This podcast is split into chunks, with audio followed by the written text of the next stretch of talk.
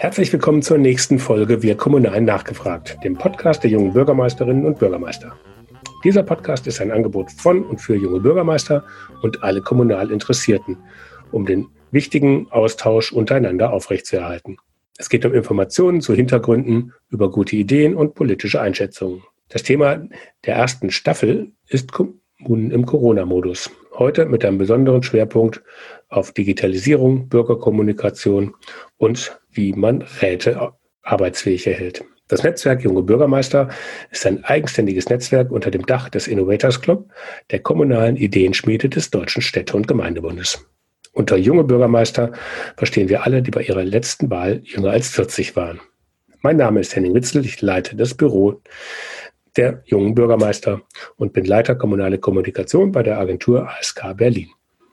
Bevor wir jetzt loslegen, möchte ich euch erst einmal den Unterstützer dieser Folge vorstellen. Es ist ENBW. Sie suchen einen Partner auf Augenhöhe, der gemeinsam mit Ihnen die Zukunft Ihrer Kommune gestaltet. Dann sind Sie bei der ENBW richtig. Die ENBW steht nicht nur für zuverlässige und sichere Energieinfrastruktur, sondern unterstützt Kommunen auch dabei, sich erfolgreich für die Zukunft aufzustellen. Sie bietet ihnen Lösungen zur nachhaltigen Mobilität, vernetzter Infrastruktur, Sicherheit sowie digitale und innovative Ansätze. Gemeinsam mit Ihnen werden maßgeschneiderte Lösungen erarbeitet, die Ihre Kommune nachhaltig voranbringen. Machen Sie jetzt aus Zukunft Alltag. Mehr Infos unter www.enbw.com/kommunen. Ganz herzlichen Dank für die Unterstützung. Nun zu meiner heutigen Gesprächspartnerin, Ramona Schumann, Bürgermeisterin der Stadt Pattensen. Sie wurde im Jahr 2014 im Alter von 35 Jahren zur hauptamtlichen Bürgermeisterin der südlich von Hannover gelegenen Kommune gewählt. Willkommen, Ramona. Hallo Henning, schönen Dank, dass du mich eingeladen hast. Ich freue mich, dass das geklappt hat. Ja, fangen wir direkt an. Vor ungefähr genau einem Jahr hast du, äh, habe ich im Internet gefunden, ich war leider nicht da, einen Vortrag bei der Veranstaltung 70 Jahre KGST zum Thema Digitalisierung gehalten und dabei gesagt, wir sind in einer Situation, in der wir Antworten auf Fragen geben müssen, die wir heute noch nicht kennen. Und dabei hast du dann auch den Begriff des Voranscheiterns als Aufgabe der Kommune benutzt, also aus Fehlern lernen, äh, was ja eigentlich eher unkommunal ist, sage ich mal. Äh, aber heute zu Corona-Zeiten passt das ja doch viel besser. Ja, das stimmt allerdings. Ähm, ja, Voranscheitern ist tatsächlich ein Begriff, wo viele immer erst äh, zweimal hinhören und dann immer sagen, hat sie das wirklich so gesagt? Aber genauso ähm, habe ich das auch gemeint. Ähm, wir haben die Situation äh, in der Vergangenheit ganz oft erlebt, dass wir Sachen ausprobiert haben, die haben dann mehr oder weniger gut funktioniert. Und es ist tatsächlich so, dass wir in den Kommunen ein Akzeptanzproblem haben. Und ich werbe einfach damit, Akzeptanz dafür zu gewinnen, dass wir auch mal ein bisschen experimentierfreudig werden müssen. Gerade eben mit Fragen, die sich vor uns einfach noch keiner stellen musste. Wie bei Corona halt, ne? Genau, also Corona ist ein total gutes Beispiel.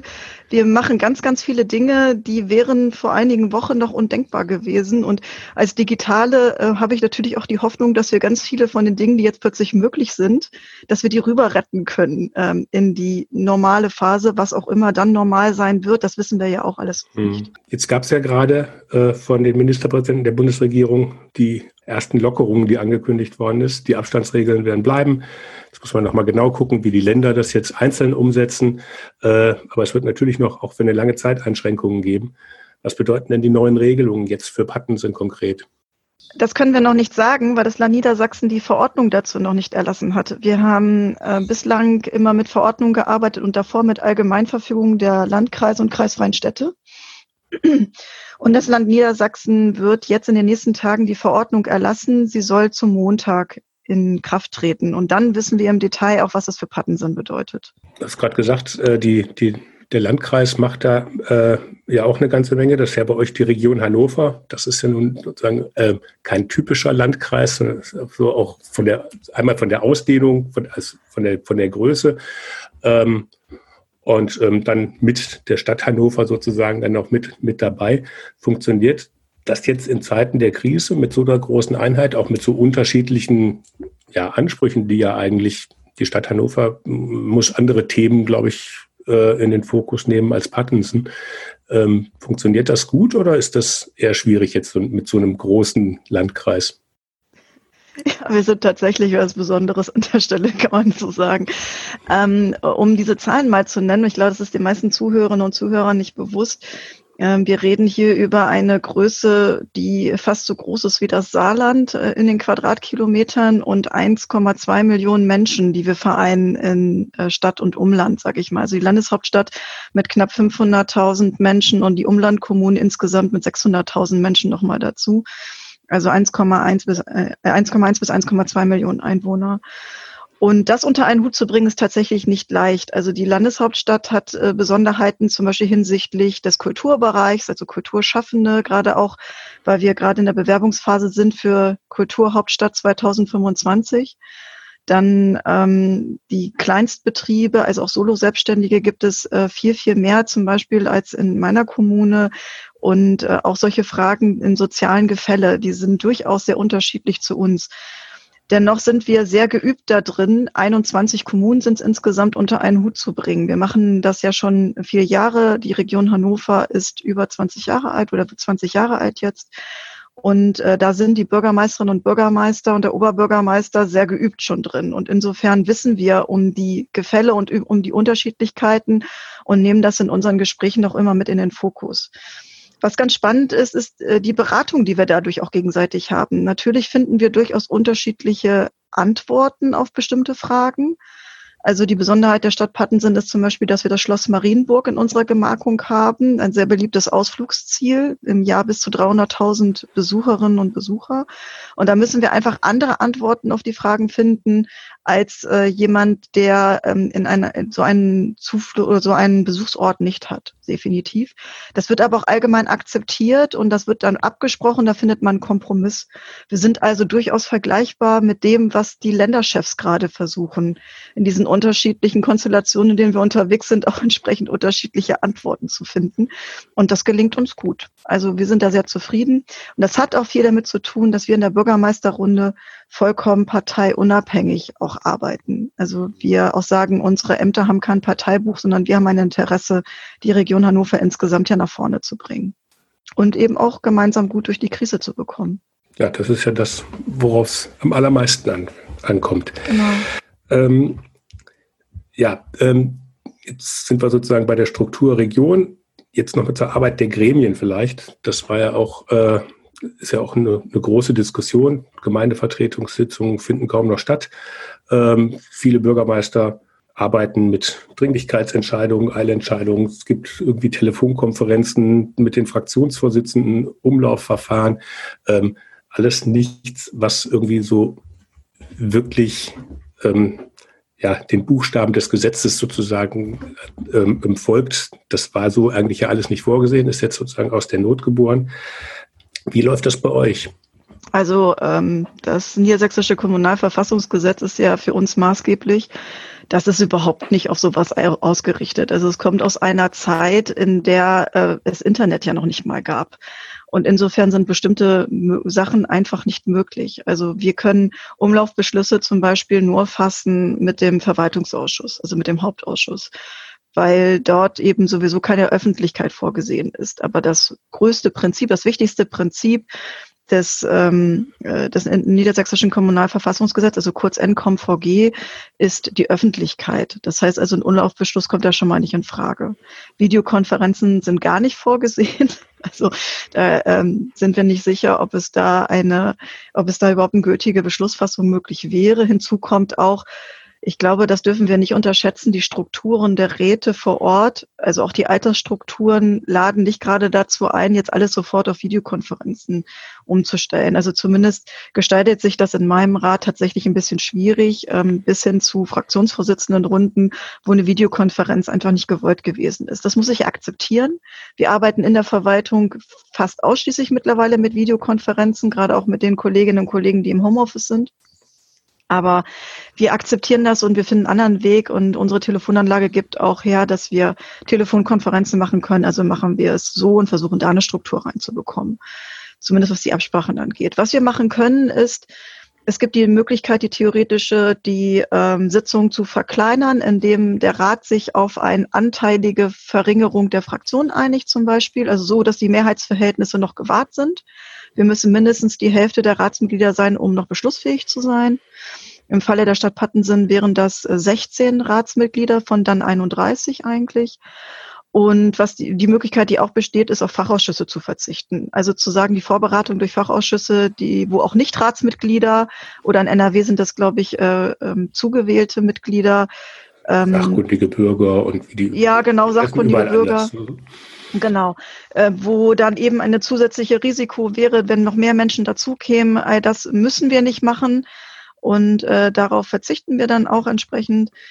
Und der Rat beziehungsweise die Ratsmitglieder sind da mit uns einen ganz guten Weg gegangen zu sagen, wir machen jetzt in schneller Abfolge die allernötigsten Beschlüsse, die wir fassen müssen. Ähm, das heißt also, wir brauchen einen Betriebsausschuss für Jahresabschlüsse unserer Wasserversorgung. Wir brauchen einen Hauptausschuss, der vorbereiten muss, sonst sind die Beschlüsse des Rates nicht gültig. Und wir brauchen eine Ratssitzung. Und dort haben wir die allernötigsten Drucksachen untergebracht. Und das machen wir alles hintereinander weg an einem Tag mhm. sodass wir in wenigen Stunden mit wenigen Sitzungsminuten da raus sind, um eben keine unnötigen Risiken einzugehen. Und wir dürfen in einem geringen Maß die Öffentlichkeit ähm, im Rahmen der Hygienevorschriften äh, eindämmen und sagen, okay, es gibt eben nur weiß ich nicht, 20, 25 Sitzplatzkarten für Zuhörer und Zuhörer. Wir dürfen die Öffentlichkeit aber nicht gänzlich ausschließen. Streaming dürfen wir nur, wenn alle Ratsmitglieder, wirklich alle zustimmen. Das ist eine Besonderheit des NCOM-VG. Und ich würde mir wünschen, wenn ich jetzt einen Wunschzettel aufmachen würde, dass man relativ schnell zu einer Änderung dieses Gesetzes kommt, damit wir auch andere Möglichkeiten eröffnen können. Und ich behelfe mir derweil dann eben mit Videokonferenzen und mit Telefonkonferenzen. Es geht ja jetzt nicht darum, dass man sozusagen alles anders machen muss. Die Altersstruktur der Räte hast du ja gerade schon angesprochen. Ähm, aber ähm, es ist ja vielleicht auch eine Möglichkeit, Kommunalpolitik attraktiver zu machen, weil ne, diese ständige Präsenzkultur, ähm, Leute, die irgendwie im Außendienst arbeiten, sind ja damit quasi ausgeschlossen, sich mal irgendwann als Stadtrat wählen zu lassen, wenn sie eigentlich irgendwie drei Tage die Woche äh, äh in der Republik unterwegs sind. Aber per Videokonferenz kann man natürlich auch aus, aus München oder aus Oslo einer Gemeinderatssitzung in Pattensen teilnehmen, wenn man gewählt wäre. Und das hat ja natürlich ein, also das wäre ein, ein Ansatz, vielleicht grundsätzlich die Kommunalpolitik auf breitere Basis zu stellen, außer das ist tatsächlich Leute, ein großes die Thema. Haben. Also das ist tatsächlich ein großes Thema, dass Menschen, ähm, äh, ich glaube, das hat man vollkommen äh, überhaupt gar nicht im Blick, dass Menschen tatsächlich auch ausgeschlossen sind von Politik, also von Ratspolitik. Und für mich ist Kommunalpolitik die Königsdisziplin der Politik weil sie findet direkt bei den Menschen statt und direkt, ich sage mal, Politik am Gartenzaun. Die Kommunalpolitikerinnen und Kommunalpolitiker können ja nicht weglaufen im strengen Sinne. Also ähm, sie sind immer da, sie sind immer präsent. Der Nachbar ist immer betroffen, irgendjemand ist immer da, der eine Frage hat, bis hin zu Land, Bund und Europa. Also der Kommunalpolitiker muss vor Ort auch Rede und Antwort stehen für Sachen, die er vielleicht auch gar nicht zu verantworten hat, weil er sie überhaupt nicht vertritt. Und dennoch tut er es, weil er ist da und er ist vor Ort. Und dann finde ich, sollten all diejenigen, die ein Interesse daran haben, auch eine Möglichkeit, eine realistische eingeräumt bekommen. Aber du hast recht. Diese Präsenzfrage ist tatsächlich ein Hindernis. Im Übrigen nicht nur für die Außendienstler, für die, die berufstätig sind, auch für äh, Mütter und Väter, die vielleicht Kinderbetreuung haben. Es besteht zwar die Möglichkeit, Kinderbetreuung bezahlen zu lassen, aber vielleicht ist das Kind ja gar nicht betreuungsfähig. Man weiß es doch gar nicht. Und insofern wäre Frage, auch das eine das, Chance. Frage, ob man das will. Und eine, also ne, ich sitze jetzt auch seit vier Wochen im Homeoffice ähm, ja. und wir haben die Morgenrunde und da ist auch bei den Kollegen und bei mir, guckt dann immer mein Kind über die Schulter und winkt in die Runde. Und ähm, ehrlich, das hat die Arbeitsabläufe bis jetzt noch nie gestört. Insofern ähm, kann da ja vielleicht auch Kommunalpolitik mal äh, von lernen. Wie realistisch, äh, um nochmal kurz bei dem Thema zu bleiben, siehst du denn, dass, dass das durch die Länder äh, auch angegangen wird oder müssen die Kommunen da drücken und quetschen? Weil ich, ich habe jetzt gestern als aktuelles Beispiel äh, in Brandenburg gibt's jetzt auf der einen Seite schön äh, ein kommunales Notlagengesetz, wo dann halt auch äh, Video- und Telefonkonferenzen erlaubt sind und im schriftlichen Verfahren können Beschlüsse gefasst werden. Ähm, aber das ist bis 30. Juni befristet und äh, der Innenminister sagt, wir wollen also so schnell wie möglich zum Präsenzsitzungen zurückkehren. Ähm, das ist ja eigentlich schade. Also jetzt ist man schon mal den ersten Schritt gegangen und sagt aber gleich, dass das äh, gar nicht sinnvoll ist. Also Kommunales Notstandsgesetz sagt schon alles. Das heißt, es heißt ja schon, dass es jetzt nur eine Notlage und das, alles andere ist irgendwie, ja, das ist eben nicht normal. Ich fände es auch schön, wenn es einfach normal werden würde, zu sagen, da sind eben Kolleginnen und Kollegen dann per Videochat dazugeschaltet und beteiligen sich auch. Also wir hätten die technischen Möglichkeiten bei uns, wir könnten das gewährleisten. Und es würde ähm, einiges erleichtern für die Kolleginnen und Kollegen, die eben vielleicht jetzt schon da sein könnten, weil sie auf dem Hotelzimmer sind und nicht in einer Veranstaltung, aber eben nicht da sein können, weil sie im Hotelzimmer sind. Also mhm. das, äh, ich finde auch, also ich bin sowieso, was Präsenzkultur in Deutschland angeht, schon lange eine Verfechterin davon, da mal um die Ecke zu denken. Also nicht nur im Rahmen von Präsenzsitzungen und von Sitzungsdienst, sondern auch im Rahmen von Arbeit. Ich äh, komme ja, also ich war ja mal eine Zeit lang Gleichstellungsbeauftragter einer großen Bundesbehörde und dort hatten wir das Thema auch immer wieder, dieses, dieses Gefühl von, wer nicht da ist, arbeitet nicht. Das ist ja Quatsch. Also wer zu Hause arbeitet, arbeitet im Regelfall sehr konzentriert. Also wir haben bei uns Vertrauensarbeitszeit eingeführt und merken, die Produktivität ist, hat darunter absolut nicht gelitten, im Gegenteil. Und ich finde, das sollte man einfach auch nochmal mit bewerten in diesen Fragestellungen. Es ist eine hohe Herausforderung für Führungskräfte. Los, loszulassen. Ja, es ist eine ja. andere, es ist eine andere Führungskultur, äh, die das, die das braucht. Ähm, auch in der Politik ist auch eine andere Führungskultur, weil die Ratsvorsitzende, also in unserem Fall die Ratsvorsitzende und die Bürgermeisterin ganz anderen Kontakt halten müssen, auf jeden Fall. Aber ich finde das wichtig und ich finde das auch sehr zielführend. Ja, da hatten wir jetzt im Podcast auch äh, zwei Folgen, beziehungsweise eine kommt noch, äh, zu ähm, einmal zu New Work und ähm, das andere war agile Verwaltung und das ist schon, also da gibt es auch schon viele Möglichkeiten, aber es ist halt, egal wie man es äh, anfasst, es, es braucht ein anderes Selbstverständnis von Leitung. Das, ja. äh, ohne, ohne, das funktioniert es halt nicht. Und ähm, ich glaube aber, da sind wir eigentlich auch Corona hin oder her auf einem ganz guten Weg. Es braucht aber auch eine andere Akzeptanz in der Gesellschaft. Ne? Also im Moment ist es ja so, wir haben gerade die Zeit der Administrative, und die administrative wird auch im Moment als hilfreich empfunden. Das merkt man ja auch, aber wir haben durchaus andere Zeiten erlebt schon in der Verwaltung. Ja, gut, und auch das, das, ist eine Akzeptanzfrage, bei Fehlern im Übrigen auch. Ne? Das ist auch eine Akzeptanzfrage. Aber ich glaube, da hat man jetzt natürlich über diese Krisensituation an vielen äh, Fällen ähm, ähm, Punkte, die danach nicht mehr so sein werden. Ja. Die Frage, äh, warum muss ich für ein Gespräch mich in den Zug oder in den Flieger setzen und nach München fahren, äh, um da irgendwie einen Termin zu machen?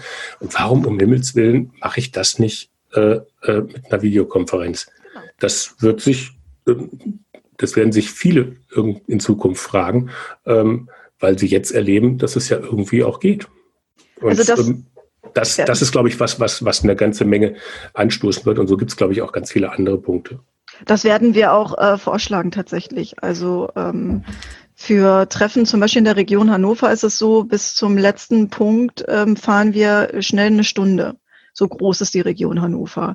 Das heißt also, wenn wir uns auf Fachebene treffen, also die Personalamtsleiter zum Beispiel treffen sich und tauschen sich fachlich aus, dann stellt man sich schon die Frage, setze ich mich jetzt ins Auto und fahre für die zwei Punkte, die mich auf der Tagesordnung oder die für mich wichtig sind, jetzt bis nach, äh, nach Uetze oder nach Langenhagen, wo man mal schnell eine Dreiviertelstunde, eine Stunde unterwegs ist.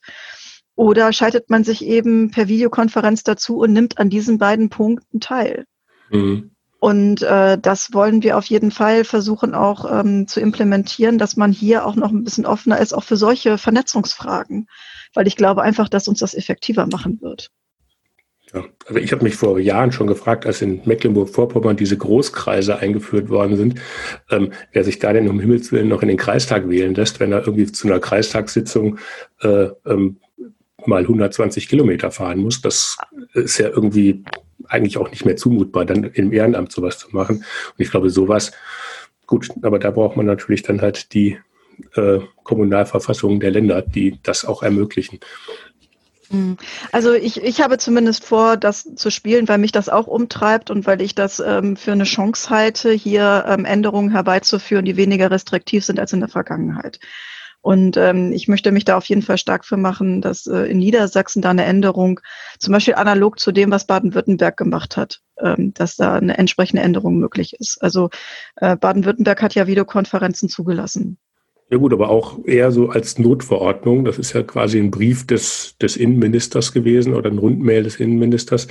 Ähm, ähm, auch dann noch bei Wahrung des Öffentlichkeitsgrundsatzes. Das ist ja dann auch wieder die Frage, was bedeutet das jetzt genau? Äh, dann sind wir wieder beim Streaming. Wenn jetzt einer aber nicht will, dass sein Bild irgendwo ist, dann ansonsten kann ich ja auch eine Zoom-Konferenz öffentlich schalten und die kann jetzt zur Not auch bei Facebook irgendwie veröffentlichen. Das ist ja also Problem. Bei ja äh, bei den bei dem Streaming ähm, sagen die ähm, sagen die Rechtswissenschaftler, dass die das Streaming beziehungsweise das im Internet übertragen ja nicht stadtöffentlich ist. Also das Betrieb das Prinzip ist ja das der Kommunalöffentlichkeit oder der Stadtöffentlichkeit aber nicht der Weltöffentlichkeit. Und Internet bedeutet weltöffentlich. Und das ist, äh, das ist die Hürde, die die Rechtswissenschaftler bisher gesehen haben. Aber darüber kann man, glaube ich, auch lange soziologische und philosophische Abhandlungen führen. Ähm, wir müssen uns, glaube ich, einfach auch immer mal wieder bewusst sein, wir leben in globalisierten Zeiten, sonst wären wir auch nicht in dieser Pandemie jetzt gerade. Also das ist ja durchaus auch etwas, äh, mit dem muss man sich vielleicht einfach auch hier in der Kommune auseinandersetzen. Und warum sollte denn in Australien der Exchange Student, der jetzt gerade ein Jahr australischen Aufenthalt haben, nicht interessant sein, was gerade in seiner Heimatstadt passiert? Also ich finde schon, dass man über solche Dinge und über solche Ecken mal hinwegdenken müsste. Selbst der könnte ja Stadtratsmitglied bleiben. Theoretisch. Theoretisch. Aber der Wohnsitz, da hindert ihn der Wohnsitz dann dran. Aber ja gut, das, das ist ein anderes Thema. ist dann schwierig. Ähm, vielleicht nochmal ganz anderes Social Media. Äh, wir hatten ja eben schon mal so, so grob angesprochen. Ja. Ähm, du bist da ja sehr aktiv. Ähm, bespielst auch äh, viele Kanäle, ähm, machst Videos, ähm, machst ähm, Live-Gespräche, ähm, postest die Verordnungen und so weiter. Wie wird denn das angenommen? Äh, unfassbar. Also meine, meine Insights, äh, das sind ja diese Statistiken, mit denen man sehen kann, wie viele Menschen man erreicht hat, die sind äh, unfassbar in die Höhe geschnellt. Also ich habe in Spitzenzeiten eine Beitragsreichweite gehabt von 42.000. Das heißt also, ich habe fast dreimal so viel, Einwohner. Genau, ich habe fast dreimal so viele Menschen erreicht ähm, über, über die Beitragsreichweite, als eigentlich in meiner Stadt wohnen ich sehe das auch, dass äh, durchaus Menschen aus Hannover und auch aus der Rest der Region und zum Teil auch ähm, aus, aus Berlin und so weiter mitlesen. Ähm, nun ist es so, dass die Niedersachsen natürlich da ein anderes Interesse dran haben als jemand aus Berlin, weil unsere Verordnung natürlich auch dann für Niedersachsen gilt. Aber die Erläuterung, also gerade auch mein erstes Video, das hatte über 2600 Views ähm, die habe ich auf YouTube ja veröffentlicht. Ähm, die haben schon ganz viel gebracht, weil ich das genutzt habe, um überhaupt erstmal zu erklären, was ist eigentlich dieses dieses Corona-Ding. Also was bedeutet eigentlich Flatten the Curve und warum macht man das jetzt und was hat das für Auswirkungen auf das Gesundheitssystem und warum hat das nichts mit Influenza zu tun? Ähm, und das hat mich angespornt zu sagen, okay, das setzen wir fort weil die Rückmeldungen auch so waren, dass konkrete Nachfragen kamen, dass die Leute mit ihren Sorgen und mit ihren, auch mit ihren Ängsten äh, gekommen sind und ich äh, dadurch die Chance hatte, auch darauf zu reagieren. Also das Allerschlimmste, was ich glaube, was man machen kann in so einer Zeit ist, die Ängste der Leute nicht ernst zu nehmen äh, und die Sorgen nicht ernst zu nehmen. Da sind, äh, das ist eine ganze Bandbreite von gesundheitlichen Fragen bis hin zu ganz banalen Dingen wie, ich kann meinen Reha-Sport im Moment nicht durchführen und ich habe ein Problem, weil mein Knie sonst irgendwann vielleicht äh, nicht mehr in Ordnung sein wird, weil ich es nicht regelmäßig in Bewegung bekomme. Das sind wirklich ganz banale Sachen manchmal des Alltags, die die Leute aber beschäftigen und ihnen Sorgen machen und natürlich die wirtschaftlichen Aspekte. Und äh, das war für mich ein ganz gutes Hilfsmedium. Und es war ein Hilfsmedium, über die Wochenenden zu kommen. Weil in der Anfangszeit hatten ja die äh, verordneten Behörden das Talent, alles irgendwie am Freitag oder am Samstag bekannt zu geben. Und äh, meine Mitarbeiter brauchten zwischendurch einfach auch mal frei. Also es war unmöglich, in einer so kleinen Verwaltung es ist unmöglich, das aufzuteilen auf mehrere Schultern. Ich habe in manchen Bereichen manchmal nur einen Mitarbeiter, der für diese Dinge zuständig sind. Und die müssen zwischendurch eine Erholungspause haben. Und so habe ich die Woche. Bürgermeister ja auch. Ja, aber meine Erholungspausen, die bekomme ich schon. Die kriege ich schon. also äh, so habe ich die Wochenenden einfach quasi diese Schicht übernommen über die sozialen Kanäle und habe dort Kontakt gehalten und gesagt, ich nehme die Fragen auf, ich gebe sie weiter ich konnte die Sachen äh, kanalisieren und habe sie gleich auch in die richtigen Kanäle schieben können. Das weiß ich ja im Regelfall besser, als die Menschen es wissen. Mhm. Und ähm, das hat mir echt, äh, hat mir ganz, ganz, hat den Leuten, glaube ich, geholfen. Es hat mir auch geholfen. Und vor allem hat es, habe ich ja immer, das mache ich schon von Anfang an. Ich mache ja jetzt seit 2013, habe ich diese Seite.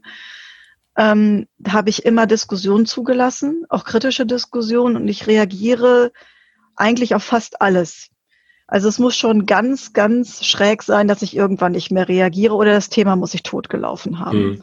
Aber ansonsten versuche ich ja auch eigentlich auf fast alles zu reagieren. Und ich glaube, dass das auch viel, ähm, wie soll ich mich ausdrücken, ähm, dass das Zuspruch findet auf der einen Seite, aber auch Akzeptanz. Also da bin ich ja wieder so bei diesen, dieser Akzeptanzfrage. Mhm. Ich mache das ja alles ganz alleine. Also ich habe ja kein Team dahinter. Ja, das ist ja, da hätte ich jetzt sagen, zwei, zwei Fragen, die sich bei mir da aufdrängen. Einmal, die Kernarbeit als Bürgermeisterin wird ja dadurch erstmal nicht weniger oder wird sie doch weniger, weil, weil du Fragen im Vorfeld abräumen kannst äh, über sowas.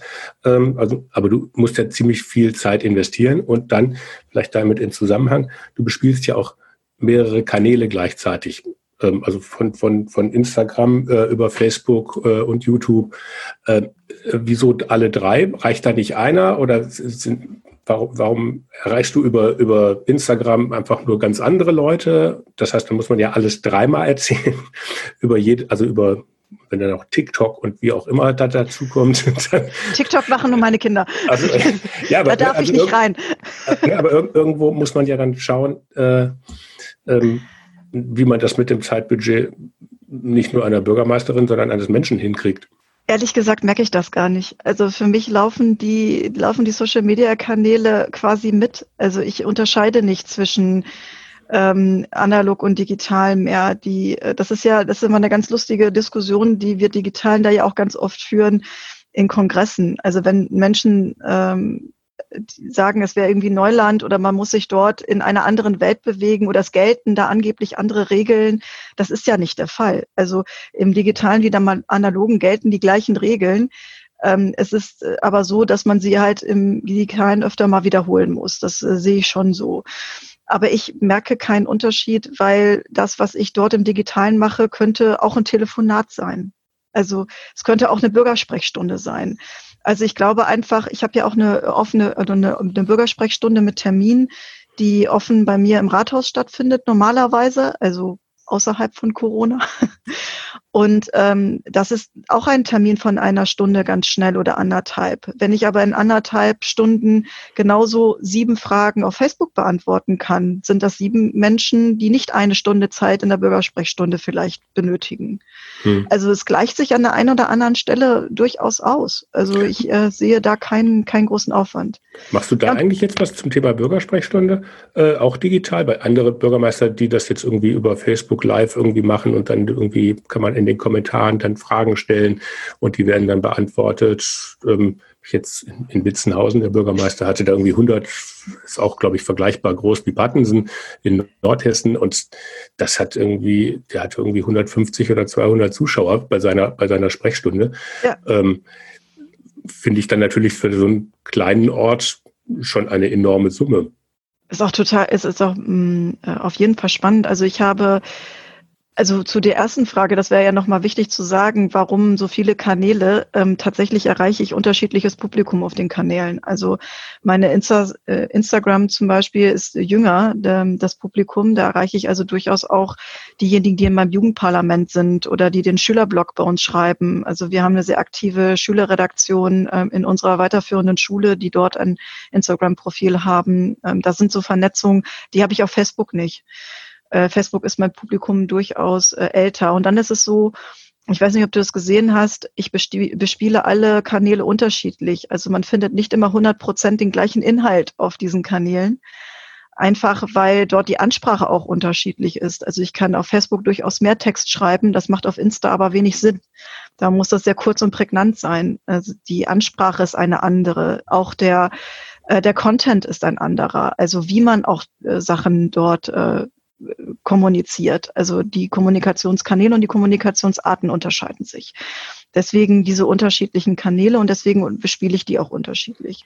Ich habe auf äh, YouTube zum Beispiel keine Kommentare, keine große Kommentarfunktion, äh, habe ich auch nicht vor, dort mit anzufangen, ähm, weil ich verlinke die YouTube-Videos auf meiner Facebook-Seite und dort gehe ich mit den entsprechenden Interessierten auch in den, äh, in den Kontakt und in die Diskussion.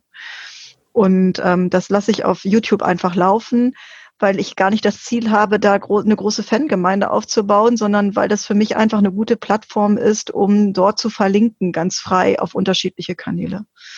Deswegen ist äh, YouTube für mich bisher das Mittel der Wahl gewesen, wobei ich wahrscheinlich ähm, auch nochmal auf direkte Facebook-Videos setzen werde. Aber das ist noch in der Planung, da bin ich noch nicht weiter. Bürgersprechstunde ist tatsächlich ein Thema. Also ich habe jetzt erstmal angefangen, ähm, Insta-Lives zu machen mit Gästen. Aber die Bürgersprechstunde ist tatsächlich etwas, was mir auch fehlt und von dem ich auch denke, dass, äh, dass ich das wieder aufnehmen möchte. Und ich überlege, das äh, mit Zoom oder mit Jitsi zu machen. Also wir machen im Moment äh, Zoom-Meetings noch im Rathaus werden aber ähm, auf Jitsi umsteigen, weil wir das auf unseren eigenen Servern hosten können und meine Admins das auch machen werden. Und ähm, ich werde wahrscheinlich beide Plattformen dann für Bürgersprechstunden anbieten. Aber in welchem Format und äh, ob das mit freiem Zugang oder mit Verabredung ist, das müssen wir noch mal sehen, weil es ja durchaus Menschen gibt, die einfach ein Problem haben, das nicht das breite Publikum zu interessieren hat. Und mhm. äh, da müsste es auch Möglichkeiten geben, dass auch ein Eins zu eins Gespräch möglich ist. Ja gut, das ne, will sicher nicht, nicht jeder, dass er sich gerade über seinen Nachbarn beschwert, genau, live genau. auf Facebook. so und halt posten. abgesehen vom Digitalen besteht natürlich auch die Möglichkeit, im Rathaus mit Termin auch weiterhin zu sprechen. Also wir haben einen Beratungsraum eingerichtet, der alle Hygienevorschriften einhält. Also das machen wir immer noch. Ja, ich könnte jetzt noch ganz viel weiter. Wir haben ja auch im Vorgespräch auch noch viele Punkte schon angesprochen, über die wir jetzt gar nicht geredet haben. Ähm, ähm, was ein bisschen schade ist. Also wir müssen wahrscheinlich einfach einen zweiten Termin machen, äh, wo, wir, wo wir weiterreden.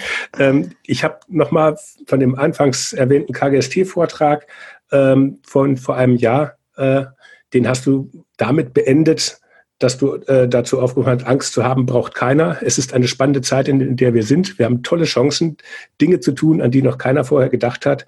Suchen Sie sich etwas heraus und haben Sie einfach Spaß an der Sache.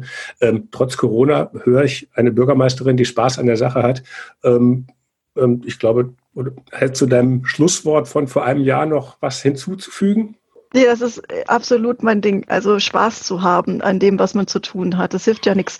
Also äh, es ist überhaupt keine Option für mich, äh, jetzt zu jammern und zu sagen, oh mein Gott, es ist alles so schlimm.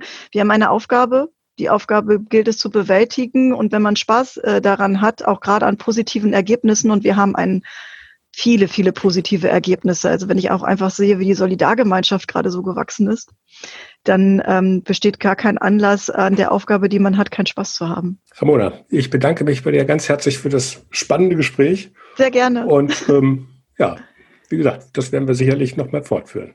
Da freue ich mich drauf. Bis dann, mach's gut.